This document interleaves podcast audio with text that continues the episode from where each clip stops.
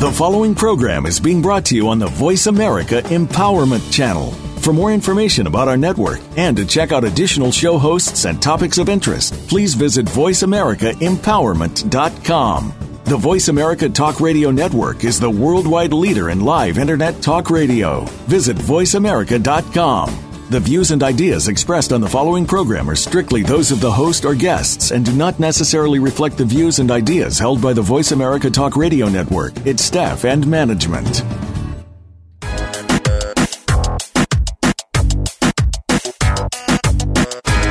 Your brain might just help you learn something in more ways than one. Welcome to Absurd Psychology Straight Answers Without All the Bull. Your host is Dr. Gary Bell. Dr. Bell is a licensed marriage and family therapist, and he'll be your guide on this crazy exploration designed to bring life back to our existence. Can you become the element of change in an ever changing world? Possibly, but you've got to listen on to find out. Now, here's the host of Absurd Psychology, Dr. Gary Bell.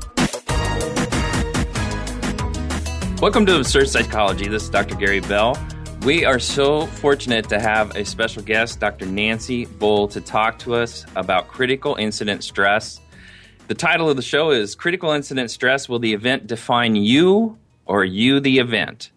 There are wounds that are that never show on the body that are deeper and more hurtful than anything that bleeds, and that comes from Laurell Ham- Hamilton, who is an author. Now, let's talk about first off, and, and I'm going to kind of kick in the show here what happens when people get scared? And, and there is a definite uh, neurological, biological reaction that our bodies have when we get scared. And this is huge because it contributes to what we're going to be talking about with critical incident stress. Fight or flight response is triggered. The body prepares to defend itself. Adrenaline is pumped in high doses to your muscles and, and your breathing and your heart rate increases to distribute the adrenaline around your body. Uh, therefore, the brain, uh, hypothalamus, simultaneously triggers the nerve system and dumps at least 30 different hormones in the bloodstream to prepare the body to handle the threat. That's just getting scared. There's a huge biological reaction. Our pupils dilate. There's a constriction of the veins caused, causing like a, a chilly sensation. There's increased blood glucose, which helps the brain perform its functions, goosebumps, tense muscles, relaxation of the smooth muscles, and this is really important the shutting down of non essential systems such as digestion and the immune system. People that live with high levels of stress, high levels of fear, are going to get fat because their digestive system instantly gets affected by the sense of fear, by the sense of being scared. Difficulty concentrating on small tasks. And once the threat's over, cortisol is released, and that's a chemical that our brain manufactures to calm yourself back down to normal. Now, this system that we have right here of being scared, this system that in our bodies that leads to critical incident stress and, and contributes to our, our, our emotions after critical incident stress has been around as long as man. And without it, we could not escape predators and enemies. So we're so fortunate to be joined by my dear friend and peer, Dr. Nancy Bohl Penrod. Dr. Nancy Bohl Penrod is a mental health professional an MFT, marriage family therapist also, who specializes in the field of trauma. She is the director of the Counseling Team International, a highly successful and respected employee service support devoted to providing trauma support services throughout the nation. Dr. Bohl Penrod has extensive background in critical incident stress management. And Dr. Bohl Penrod has responded to more than 1,000 critical incidents uh, she helped those impacted by the LA riots, Hurricanes Andrew and Katrina, the federal building bombing in Oklahoma City, the tornado in Oklahoma, the Unabomber incident in Sacramento. Her, her service is also used for, for all the major school shootings that you've heard about all over the country. She led a team of mental health professionals assisting those who severely who were severely impacted in the terrorist attacks in New York. And while in New York, she was sent to the Pentagon to provide her services. I can think of no other person in this world to have on the show than you, Nancy. So, Thank you. Can you please tell me, you know, the counseling team's been around a long time and you are the creator of the counseling team. What brought that about? Um, you know, actually, Gary, I uh, was uh, married a police officer and um, he was injured in the line of duty, and his department actually retired him at a very young age. And it was um, kind of like he was forgotten. They just kind of um, kind of pushed him aside. Okay, you're retired, and as a family, we that wasn't something that um, anybody was ready for. So um, I went as soon as I could to um, his department and said I would like to help out if um, people are early retired and due to a critical incident. And I call the um, chief at the time, my bullet in the back chief. What he said was, um, Excuse me, but I have a bullet in my back. I didn't need to talk to anybody. And I remember thinking, Oh, all right. So I started doing an internship at San Bernardino County and uh, the sheriff's department uh, came to me and asked me to help out on a critical incident uh, involving a deputy. And um, the individual at the time, um, his name was Lieutenant Jim Nunn, said, uh, Hey, you know, the guy stayed at work. I don't know what you did, but I want you to keep doing it. And the counseling team was born. Wow. yes, it was fabulous. And since then, it's been doing wonders all over this country. It's it's amazing. You know, how Nancy do you define a critical incident? And you know, a critical incident is actually an, an event that is very unexpected mm-hmm. by uh, someone, and it overwhelms a person's coping skills that they normally would have for normal normal stress things, and it's um, it's the event usually falls outside the range of ordinary human experiences, and that's kind of how we um, define it.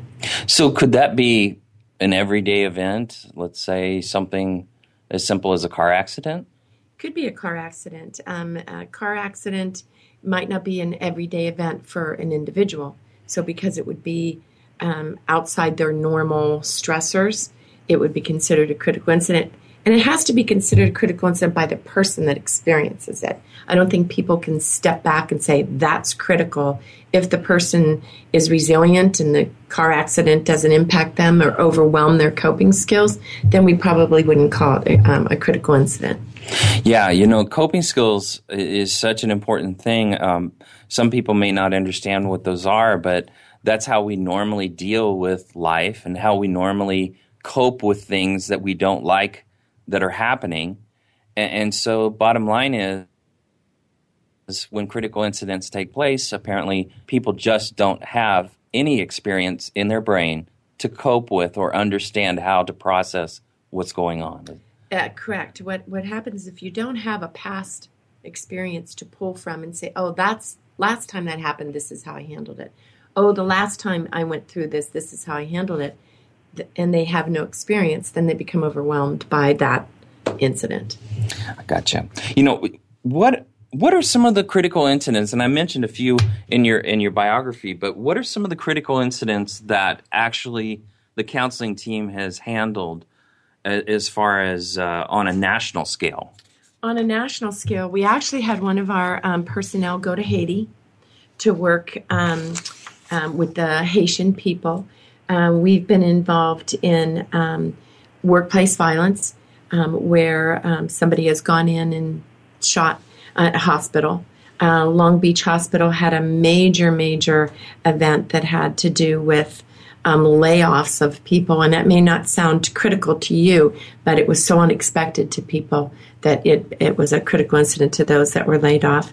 We've uh, involved you. You mentioned 9 11. Mm-hmm. And um, it wasn't just, well, it was the Pentagon and, um, of course, uh, New York. But more recently, we were involved in the TSA incident at the airport mm-hmm. where a TSA officer was shot and killed. And um, we were involved in the um, San Diego fires. We've been involved in um, Hurricane Katrina and uh, um, Sandy, mm-hmm. Major Storm Sandy.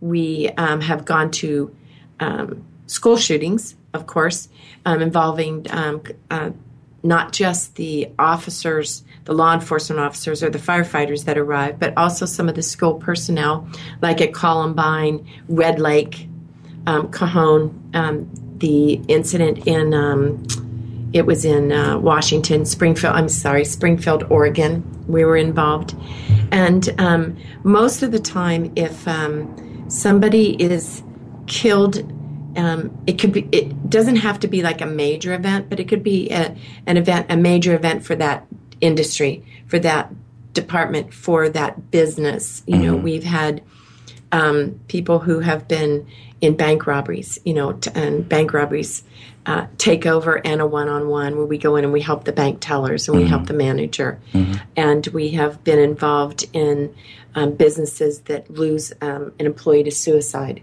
um, to a car accident on the way to work. So we go in and help out all the employees, the coworkers of that person. So there's been a lot of events um, that we've been involved in. Um, typhoon disaster in Guam, for instance, where um, it almost wiped out Guam. Many um, plane disasters, uh, TW 800 on Long Island, the Alaska airline crash in California.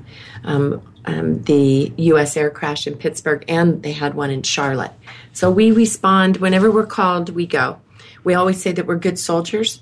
We do. We, we'll go and help out.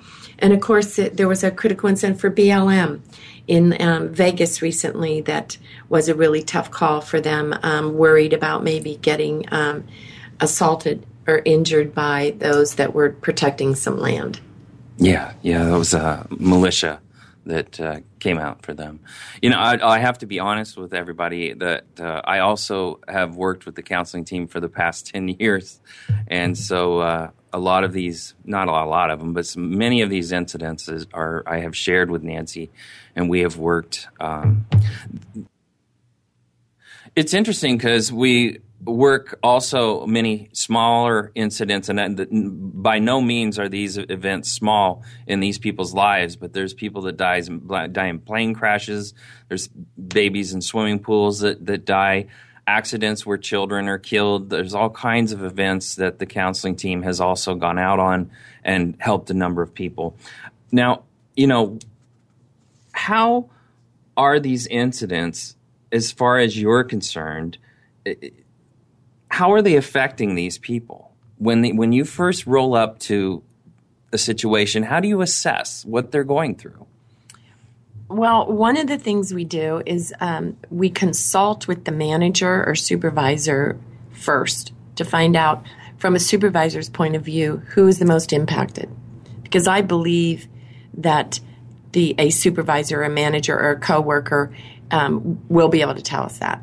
So when we get there, we do what we try to do is we call it like a little jump team. We kind of try to go first, find out exactly what's happened. Um, and when you talk to the managers or peer supporter or supervisor, and you or even a chaplain could be there, we find out exactly who was mostly impacted, what happened, and then even from our point of view, we could probably be able to read um, exactly who's been impacted depending on the circumstances, depending on what role they played in the event.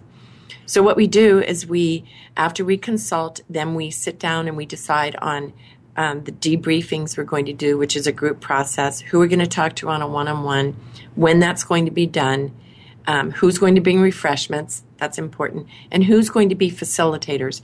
It, it um, we believe in the helping triad. We believe in, for public safety, we believe in chaplains, peer support, and mental health professionals. And we all work together. We don't work, we work in tandem. Now, there are businesses that do not have chaplains and they may not have peer support. So, what we do is we try not to work alone, but we may be able to pull in somebody who they really trust or somebody from HR, somebody who might be the person that will be, help us facilitate the group process. I get you. You know, who accompanies you when you go to these events? I mean, do you bring specific besides the chaplains and, and you know uh, uh, recruiting people within the offices? Do do you have a specific agenda of who you're going to take when you go to these incidents? Um, I don't have an agenda. We actually at the counseling team have an on-call board, And um, we work 24 7, 365. We're available. And we have three people. We have one person who's up first. We call it they're on call. The second person who's backup. And the third person who's backup, backup. And so if the call comes in and the person who's on call, let's say it's Dr. Julie Rathbun, and she's on call, she assesses it and goes, I need my backup to go with me. So then two mental health people will go, and the third person moves into first place. Then the other people that are on our on call board step up to make sure that they cover. You know, who, what training do, does the counseling team provide as far as critical incidents? I mean, do they provide services to other businesses, departments, things like that? Oh, absolutely. We actually have a class. It's called it's for critical incidents in the workplace for businesses, industries, um, organizations, and then we also have an a um, CISM. It's called Critical Incident Stress Management, two day training for public safety, and we also have it for mental health professionals. And we also have an incredible three day peer support training where we provide training to peer supporters and have them in the workplace helping out and be able to identify maybe a problem employee.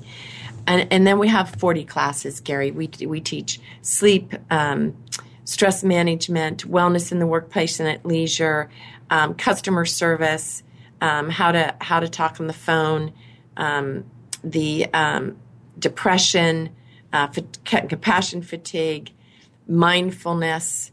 Um, we have so many classes that we teach um, and to all types of industries that were really, really beneficial to the employee. All right, let's take a, a quick break and then we're going to come down to the symptoms involved in critical incident and how people can identify what those symptoms are. Once again, I have my special guest, Dr. Nancy Bohl Penrod, here for critical incident stress. Come right back.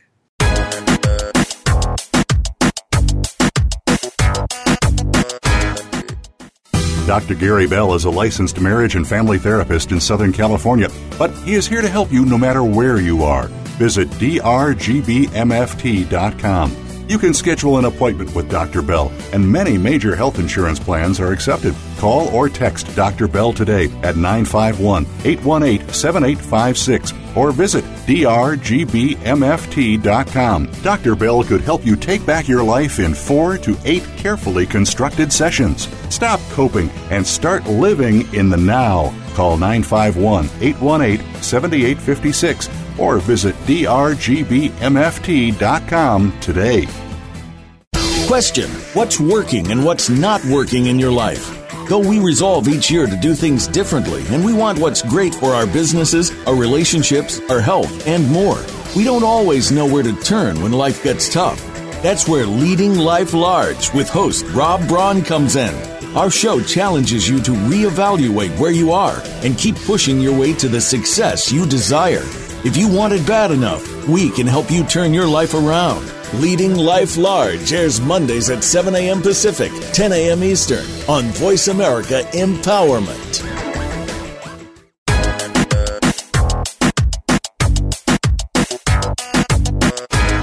You are tuned in to Absurd Psychology.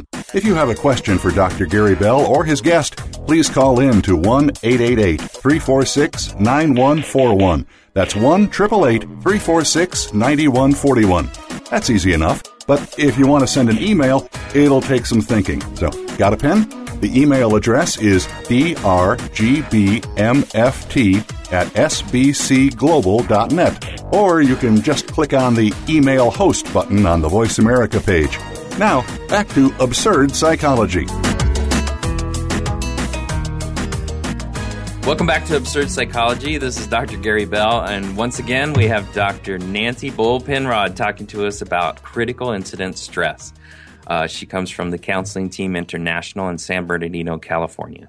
Now, you know, Nancy, what makes acute anxiety more treatable than PTSD? Now, acute anxiety, folks, is the first 30 days after a critical incident. PTSD is if somebody doesn't get treated then it rolls into post traumatic stress disorder. So, what makes acute anxiety more treatable? Well, acute anxiety, um, Gary, or Dr. Bell, excuse me. you is, go. Uh, okay, okay, is um, sometimes just having an understanding that you are having um, acute anxiety, talking about it to, to a therapist, talking about it to a peer, sometimes can cure it. It, it, it, really can. And in counseling, most therapists will use cognitive behavioral therapy, which is, um, it, helps you change your thoughts about the event. And so, because your thoughts can increase uh, the anxiety, which increases the behavior in, in an inappropriate way. So it can really help just by talking, just by acknowledging. Okay, that's not the case for post traumatic stress disorder. As you know, um, post traumatic stress disorder is life changing. It's uh, more difficult to um, handle. There's all types of reactions that people can have, and um, it it's more intensive. A lot of times, medications can help, um, but it's um, it's a whole different ball game when you when you suffer from post traumatic stress disorder. Yeah, I, I kind of look at it like a, a, a person's hand. Acute anxiety. If you can treat that kind of an incident, you know, something that happens that traumatizes someone you're just treating that incident. But when things go into PTSD, the way I see it is it starts to grow roots, and that's like the fingers on the hand. It begins to grow into something else and, and go into other areas of your life.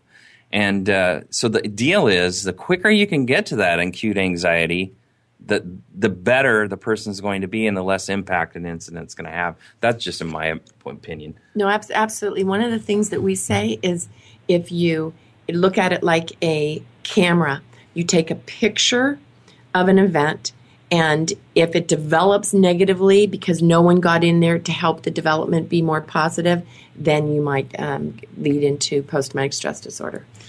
Now, how do you know someone is affected by a critical incident? What What are some of the the things you see? How How do you know that? Oh, wow. Well, it's not just what we see, but it's what they tell us. You know, they can mm-hmm. they can tell us you know, I'm not sleeping, I'm having nightmares, I'm having flashbacks, I have keep thinking about it over and over again. You know, last thing that I think of before I go to bed, first thing I think of when I wake up in the morning. But if um, from an observation point of view, you can see them start to I call circle the drain. They start to decompensate a little bit. It's a um, they're sadder there's um, there can be I, I, I don't always diagnose it as severe depression, but it's it's in the the moderate depression level. Mm-hmm. They don't uh, enjoy life as much as they did. The activities that they used to do, they're irritable, um, argumentative, maybe even insubordinate. They fight with their families, or they start to withdraw from their families. Their families will tell you he's not the same guy anymore. Ever since that accident, he's not the same guy. They can uh, turn to substance abuse, start um, drinking more uh, alcohol. Uh, you will hear different things from coworkers. Um, they um, uh, isolate. They don't get involved in the potlucks at work. Um, they don't look the same. Some some people gain a lot of weight. Some people lose weight. They look like they're kind of disheveled. They're um, tired. You know, they you just get a sense something is going on with this person that was that w- it was not going on with them prior to the event.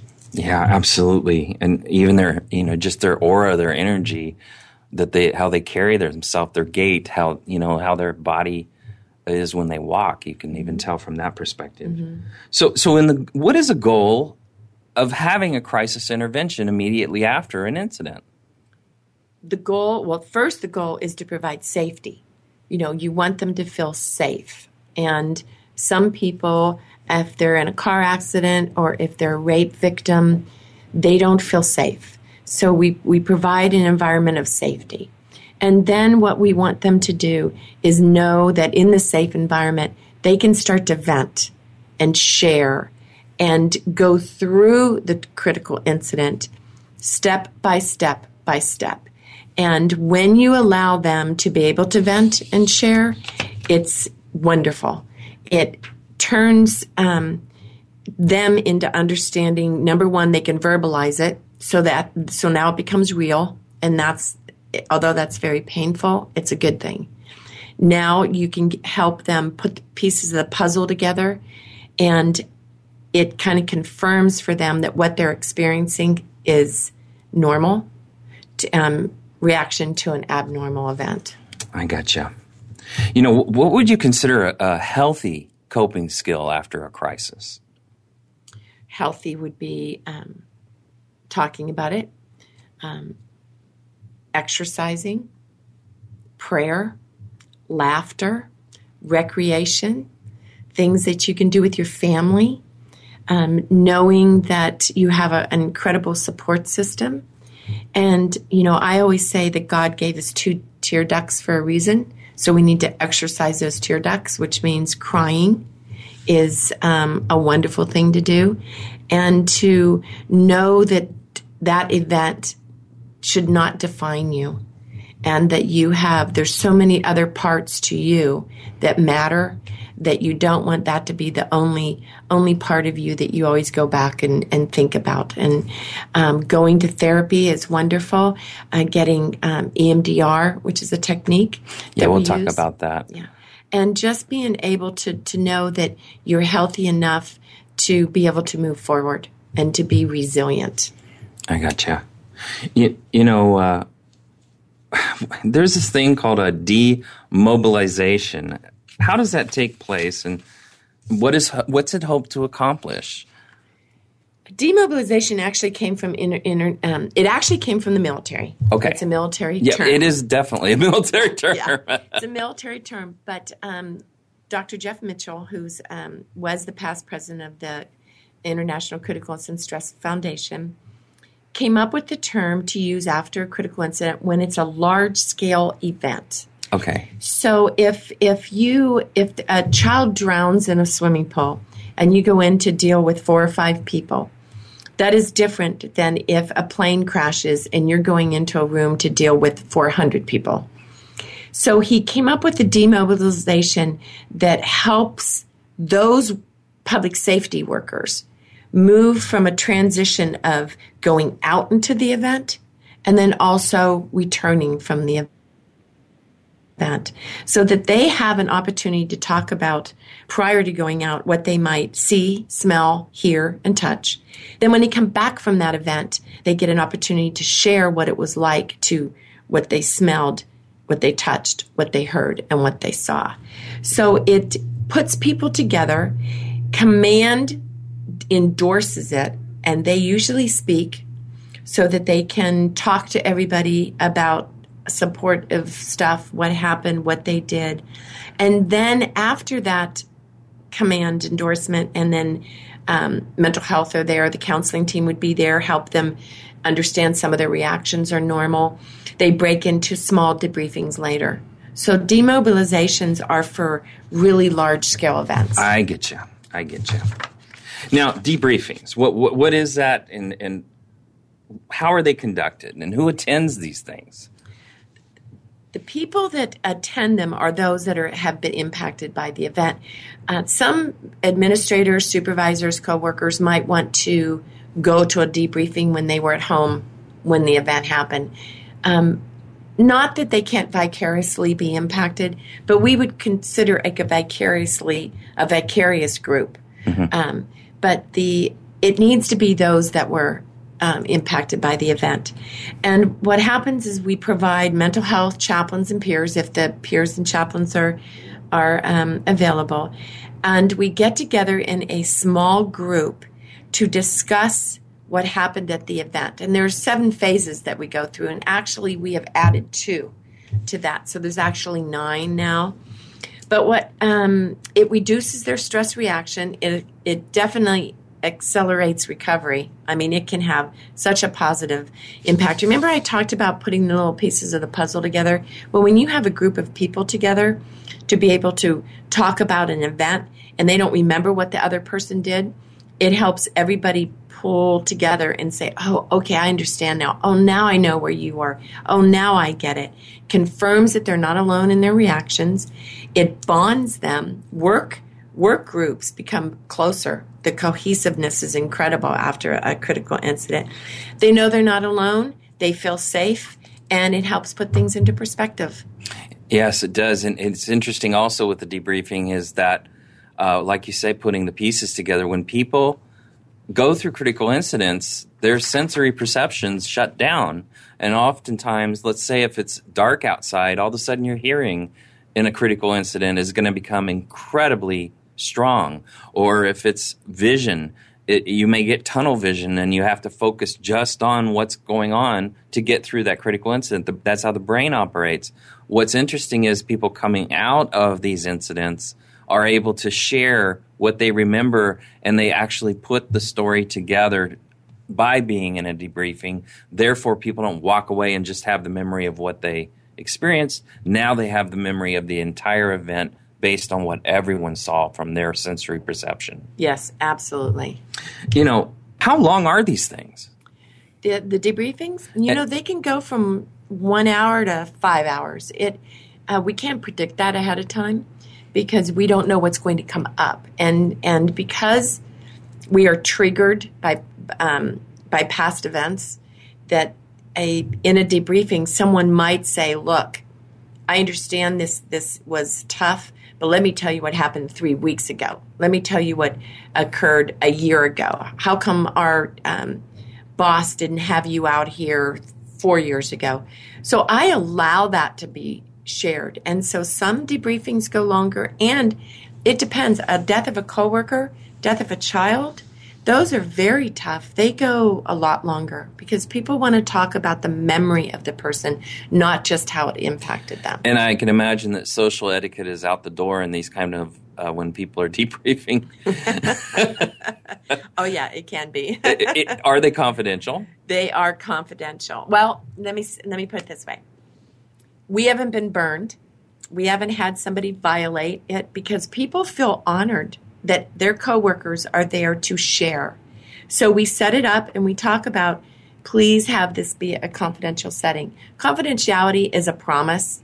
It's not a legal term. It's just saying, I promise I'm not going to leave this room and share with everybody what you said.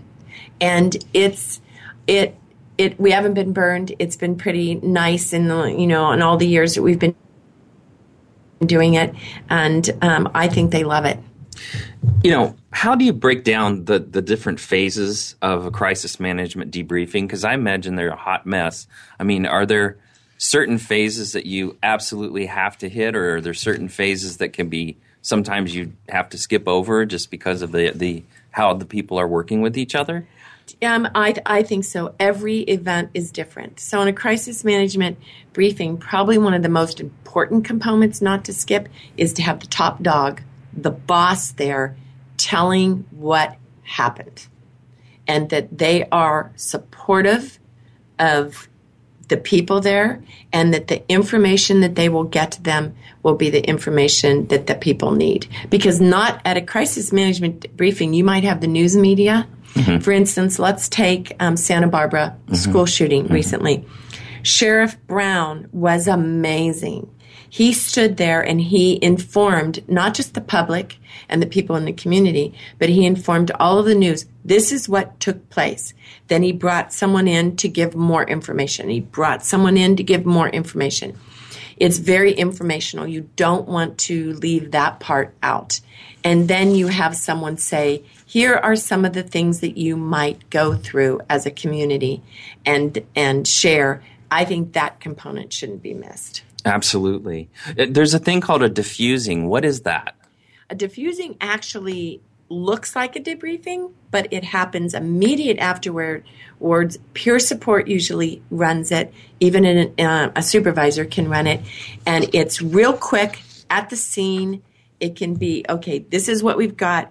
This is these are some of the things that you might go through. So it's a shorter version, and sometimes um, a defusing is all people need. It depends. Um, the airline industry uses defusings a lot because their flight attendants can immediately talk um, before they what we call jump jump seat therapy. Mm-hmm. Sit down in their um, in their uh, jump seats and talk. They um, quickly go around talk about some of the how some of this is going to impact them.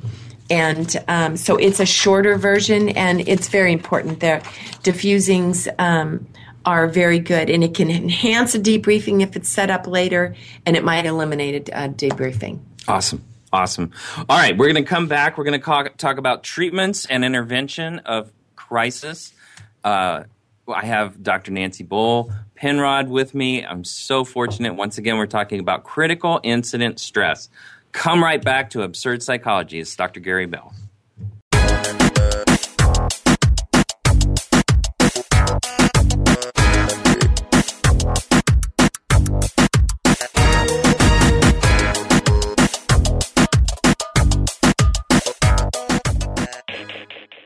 Do you like what you're hearing on the show today?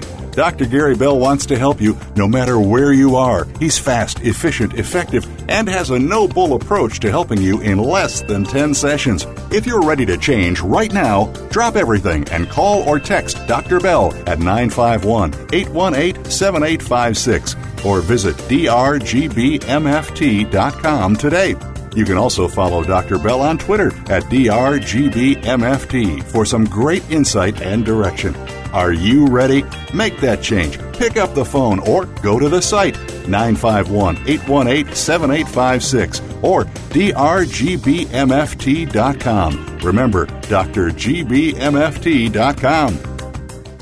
When you think of inspiring women, who comes to mind? Is it a visionary like Oprah Winfrey? Political or legal figures like Hillary Clinton or Sonia Sotomayor? Or how about entrepreneurial business leaders like Meg Whitman? No matter whom you might be thinking of, make sure to add one more to that list. Deanne DeMarco. She's the host of Today's Inspiring Women. Each week, Deanne turns you on to the next rising star in business and leadership and what their successes and challenges have been. Listen every Thursday at 3 p.m. Eastern, noon Pacific on Voice America Empowerment. Are you ready to move to your next level? Listen for Empowering Women, Transforming Lives with host Rebecca Hall Gruyter. Each show will focus on a central topic with discussion, guests, and your questions being featured. Our show is perfect for women who feel a call in their heart to step out in a bigger, more powerful way in their life and just need some encouragement, inspiration, and practical steps to support them on their journey. Empowering Women, Transforming Lives can be heard live every Wednesday at 2 p.m. Pacific Time, 5 p.m. Eastern Time on Voice America Empowerment.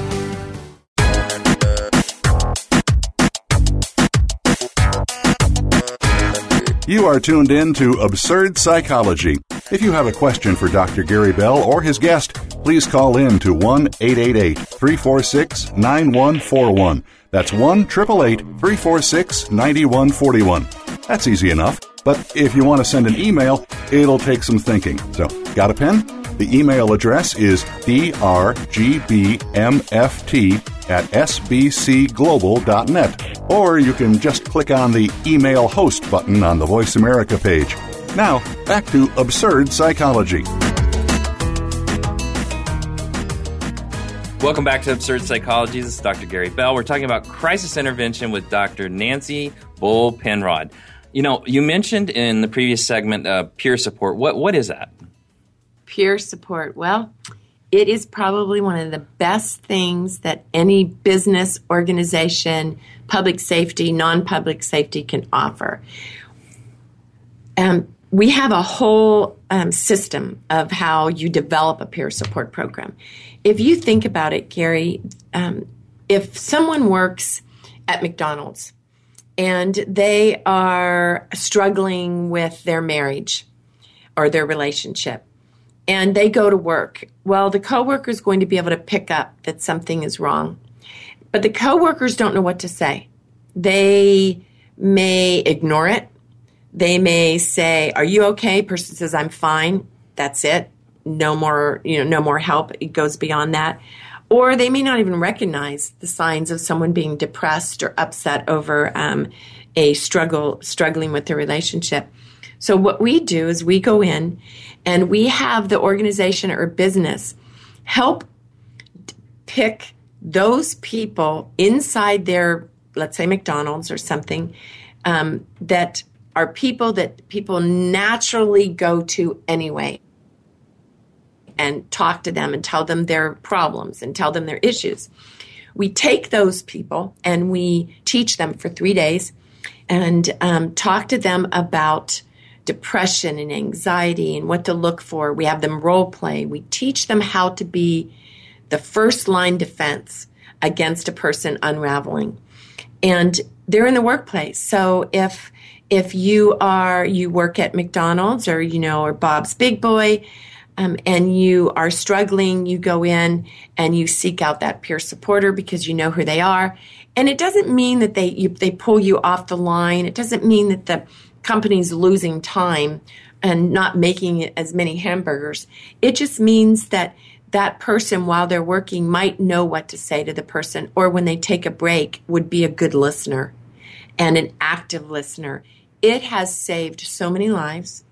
Peer support is the absolute best thing in the world for a company to have because it's people that work with them side by side in whatever capacity and they know what to do. Then there also can be that referral source. They can be the person that says, you know what? Why don't you go to counseling? um, it sounds like this is really difficult for you. Why don't you go? I know so and so who's part of our EAP. I know so and so who's part of our employee support services. Why don't you go to them and I'll even help you get there or make that phone call for you, which is the scariest part of going to therapy. And they are like the conduit between the troubled employee and their resources. That's awesome. I know. I know that you train peer support. And by the way, on uh, my website on uh, voiceamerica.com on the empowerment uh, absurd psychology, there is a gigantic ad for the counseling team international and has all the information to get a hold of them if you ever choose to uh, utilize uh, peer support and train people if you're in an, in an environment that needs that. Now, you know, what are the consequences of a person not seeking treatment after a critical incident? Well, the consequences um, are are self evident.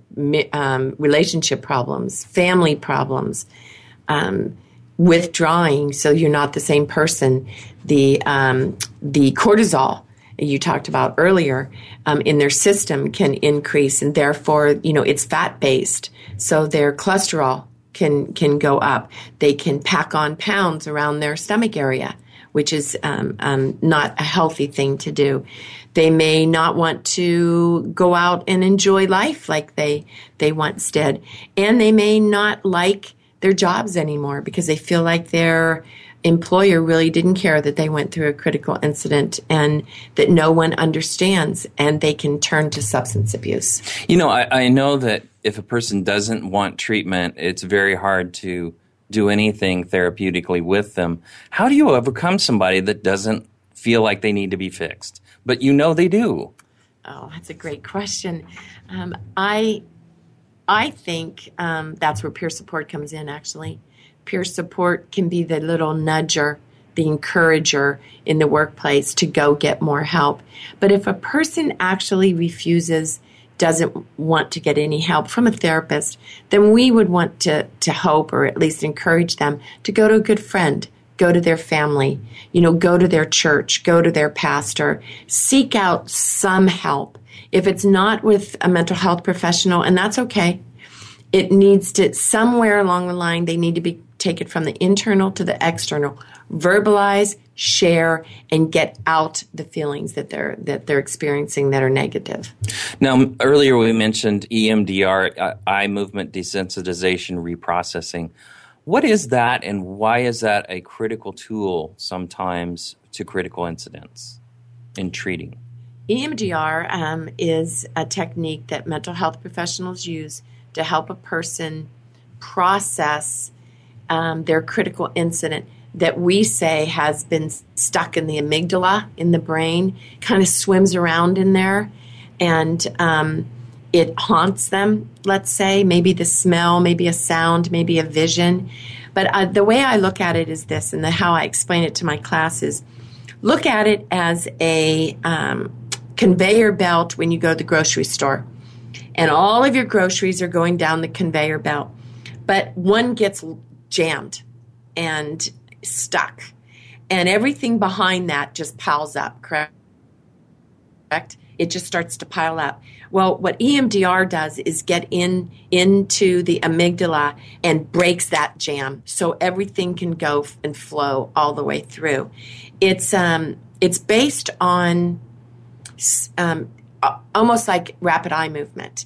Um, in rapid eye movement, the belief is you are processing while you're sleeping all the stuff. Maybe yesterday, today, tomorrow, everything you're thinking about, traumatic events, you're processing. Well, when you have a lot of stress, when you um, can't sleep, sleep is crucial, and all this interrupted sleep, and you um, suffer from post traumatic stress disorder, your sleep is impacted. So you don't get the REM sleep that you need to process the stuff. So a clinician, while you're awake, helps you get REM. You go, it goes from left brain to right brain, left brain to right brain, and it helps you dislodge the stuff that you're trapping, that's haunting you, um, almost like you're sleeping. So it's like RE, rapid eye movement while you're awake. Mm-hmm. And it is phenomenal. As you know, I know you're an EMDR therapist. It can make such a difference in a person's life. It's it's it's fabulous. Yeah, it's huge because when the, when the information is stuck in the amygdala, basically the the optical nerve goes all the way back to the brainstem and it also lays into the memory glands, which are in the back part of the brain.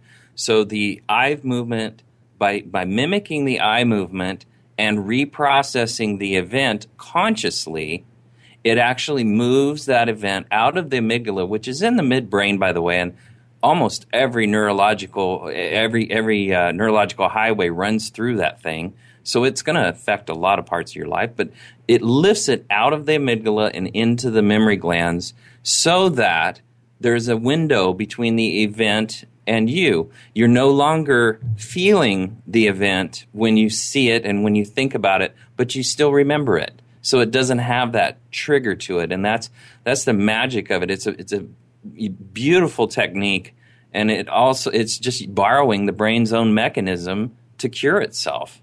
Yeah, sure does.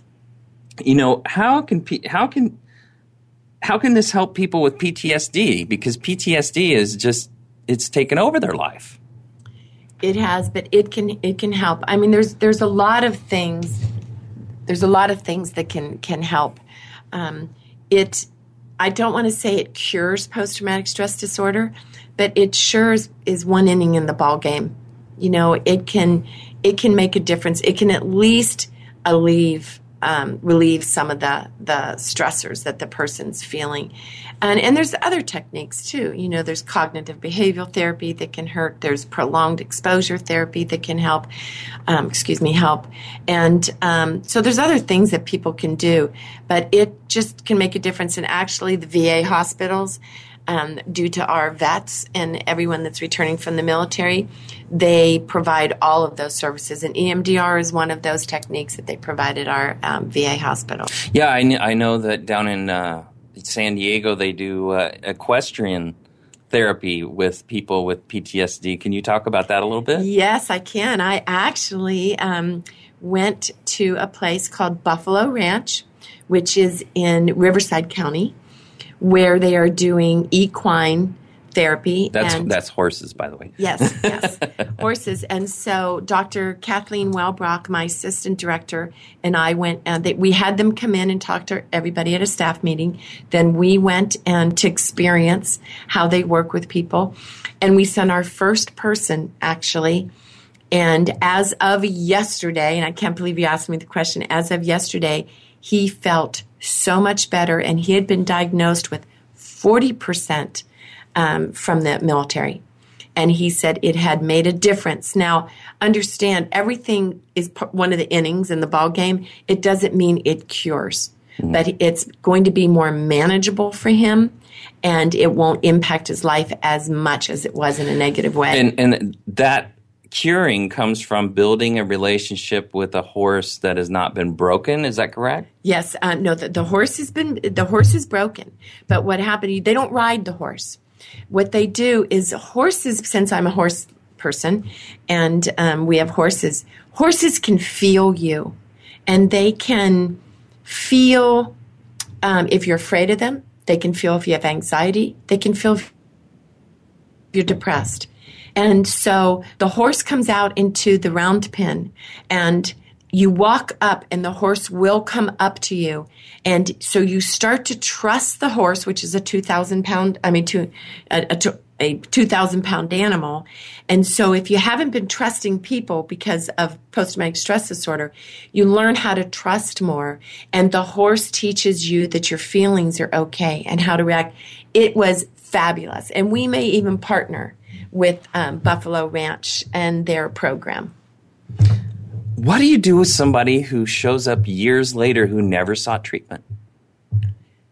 Well, one thing you do is you talk to them, of course, and then you can uh, listen to their story and discuss whether uh, EMDR is appropriate, whether the equine therapy is appropriate, um, prolonged exposure, what, whatever it is. But but that's okay. Yes, it's it's taken years to develop in a negative way, but people with with um, um, post traumatic stress disorder and they've suffered for years, it is not uncommon for something to trigger it and they go, you know what, I'm tired of this, I want to get some help. And they can still get the help. Yeah. It's not too late. You know, you having been to more than a thousand critical incidents, how do you take care of yourself? Oh, well, how do I do that? Um, I always say that you have to practice what you preach. And, you know, there are so many things in my life that are positive, and I will not allow my job to impact my life. However, of course, I cry. Of course, I feel others' pains. I mean, that, uh, that's just a natural thing. But I know what helps me.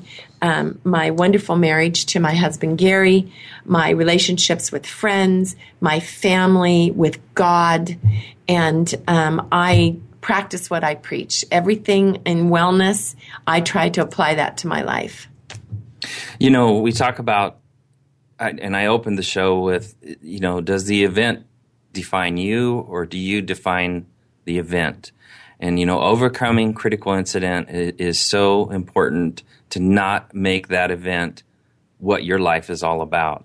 And so many people will focus on the event after a critical incident and lose themselves. Absolutely. What What are You're your right. thoughts on that? They they do, and you you you know have you ever met anyone and they they'll introduce themselves and they talk about well this is what happened to me, as opposed to this is how I handled what happened to me, mm-hmm. and be resilient. You know, resiliency is a very important thing that we teach people, children and um, I just went through the um, Resilient Institute. Three of us, Dr. Um, Kathleen Welbrock and Dr. Debbie Severi, and I went to it uh, back in Baltimore and learned that you can teach resiliency to children, to people after traumatic events or not even traumatic events, um, but also supervisors and managers need to teach their, the people that they supervise and that they manage resiliency in the workplace. Awesome.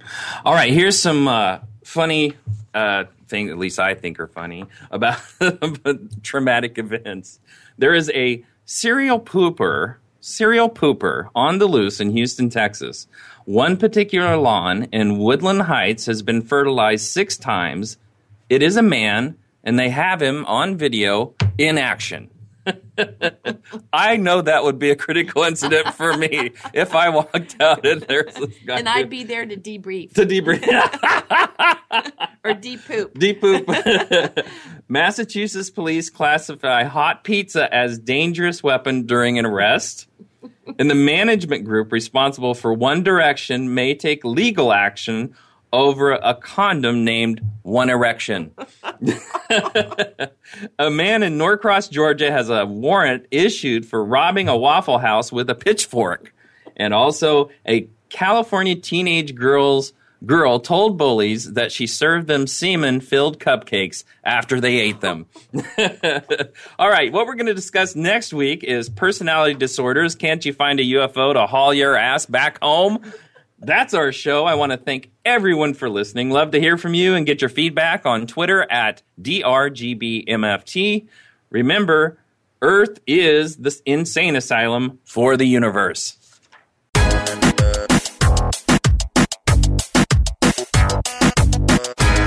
That's our show for this week. Please join Dr. Gary Bell for another edition of Absurd Psychology next Monday at noon Eastern Time, 9 a.m. Pacific Time on the Voice America Empowerment Channel. Now, go impress your friends and family with what you've learned today and have them tune in next week so they can be almost as smart as you.